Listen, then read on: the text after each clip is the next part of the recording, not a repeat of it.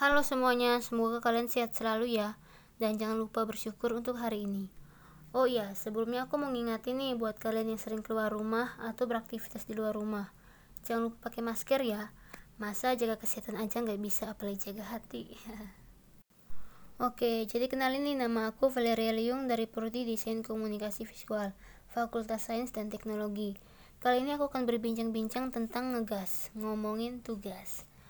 Podcast ngegasku ini akan membahas mengenai tugas Ciko, siswa baru yang bingung mencari tahu apa sih itu belajar mandiri. Apakah kamu juga belum tahu apa itu belajar mandiri? Ayo kita simak bersama. Jadi aku punya cerita nih ketika jogging bersama temanku pagi itu. Namanya Ciko. Jadi itu sudah temani aku jogging dari pagi. Sesuai janji aku dengannya, nanti sore aku harus mengambil jahitan adiknya. Namun di situ aku ngeyel dan berkata, aku kan gak janji. Lagian Mas Ciko itu harus mandiri. Kalau memang kebutuhannya, ya diselesain aja sendiri, jangan dilimpahin ke orang lain. Namun katanya, ini bukan soal mandiri El. Apalagi dengan aku yang temani kamu jogging, waktuku hari ini sudah tersita. Terus aku diamkan, merem gitu. Lalu katanya lagi, lah kok diam? Jadi ntar sore kamu ya yang ngambil jahitan adikku. Namun ketika itu aku langsung berkata bahwa besok aku nggak ada kelas dan kami dibertugas untuk belajar mandiri. Jadi di situ aku bingung, apa itu belajar mandiri? Um, Mas Ciko dulu kan pernah SMA dan sekarang udah jadi mahasiswa informatika. Pastinya di kuliah ada materi belajar mandiri. Terus katanya, enggak kok dulu itu aku masuk SMK.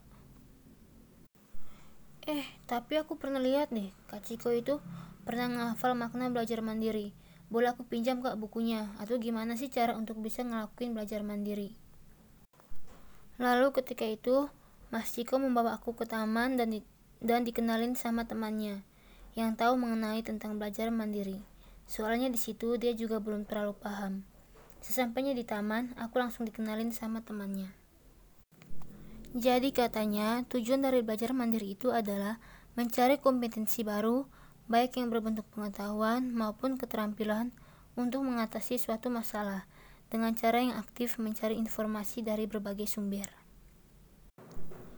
Nah, kemampuan belajar mandiri ini akan menjadi bekal pembelajaran sepanjang hidup. Ya, kalau bahasa gaulnya itu long life learning gitu jadi sekarang kalian dilatih ketika nggak ada guru gitu bahkan udah lulus sekolah maupun kerja pun tetap bisa terus belajar oh jadi gitu ya kak jadi aku mau nanya lagi nih apakah belajar mandiri itu artinya kita harus belajar sendiri? Iya sudah benar tapi kurang tepat. Belajar mandiri itu nggak berarti kita belajar sendiri. Dalam belajar mandiri kita boleh bertanya diskusi atau minta penjelasan dari orang lain. Pokoknya cukup beragam dari pengertian belajar mandiri itu sendiri. Namun dari buku karya Mujiman tahun 2006, belajar mandiri merupakan kegiatan belajar aktif yang didorong niat dan motif belajar supaya bisa menguasai setiap potensi untuk mengatasi masalah dan dibangun dengan bekal pengetahuan atau kompetensi yang telah dimiliki. Kayak gitu. Eh, Kak, emang harus ada ya pengetahuan awalnya? Ya haruslah. Contohnya gini, kita mau belajar tentang metamorfosis kupu-kupu. Ya seharusnya kita harus mengetahui terlebih dahulu apa itu kupu-kupu. Nah, selanjutnya, kegiatan belajar mandiri itu juga tentang kemampuan dan kemampuan diri pelajar untuk belajar secara inisiatifnya sendiri. Dengan ataupun bantuan dari orang lain, baik dalam hal dalam menentukan tujuan belajar, metode belajar, ataupun evaluasi belajarnya. Jadi harus kita sendiri yang menentukan belajarnya tentang apa, gimana, kapan, atau tempatnya di mana.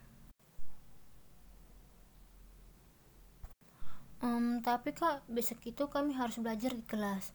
Bu guru ngasih tugas untuk belajar sejarah kemerdekaan Indonesia. Jadi aku nggak bisa nentuin tujuan belajar aku. Nah, kalau gitu berarti kamu udah tahu apa yang harus kamu pelajari. Dan cara belajarnya juga bisa berbeda-beda. Bisa pakai buku paket sekolah, browsing lewat internet, nonton video YouTube, dan lain-lain. Kemudian, ciri-ciri belajar mandiri itu yang pertama, kita bisa pakai berbagai cara dari sumber belajar, yang tidak terbatas dalam mengerjakan ceramah dari guru atau bacaan buku lainnya. Terus yang kedua, tempat belajarnya bebas, bisa di kelas, halaman sekolah, rumah, dalam mobil, intinya cocoklah yang digunakan untuk belajar. Terus yang ketiga, waktu belajarnya juga bebas. Kalau kamu nyaman setelah makan atau setelah bangun tidur, baru semangat belajar. Kemudian yang keempat, tempo belajar kamu itu kamu yang tentuin sendiri. Waktu belajar berapa lama, terus target kamu menguasai potensi itu sampai kapan selesai. Itu kamu yang tentuin. Dan untuk evaluasinya, kamu juga yang tentuin sendiri. Untuk penjelasan lengkapnya, bisa kamu pelajari sendiri ya pada buku Belajar Mandiri karya Mujiman. Di situ dibahas dan lebih lengkap penjelasannya. Jadi, contoh kegiatan mandiri itu bisa kita lakukan dengan cara memanfaatkan perpustakaan, mengikuti tutorial, baik secara tatap muka maupun lewat internet, televisi maupun bahan ajar lainnya yang berbasis komputer dan program audio ataupun video. Hmm, jadi manfaat dari belajar sendiri itu memiliki suatu keterampilan yang efektif di mana menjadi salah satu wujud kepedulian rasa sayang kita pada diri kita sendiri. Oke, sekian dulu dari podcast gue ini. Semoga membantu teman-teman dalam memahami akan pentingnya belajar mandiri. Sampai berjumpa di episode aku selanjutnya.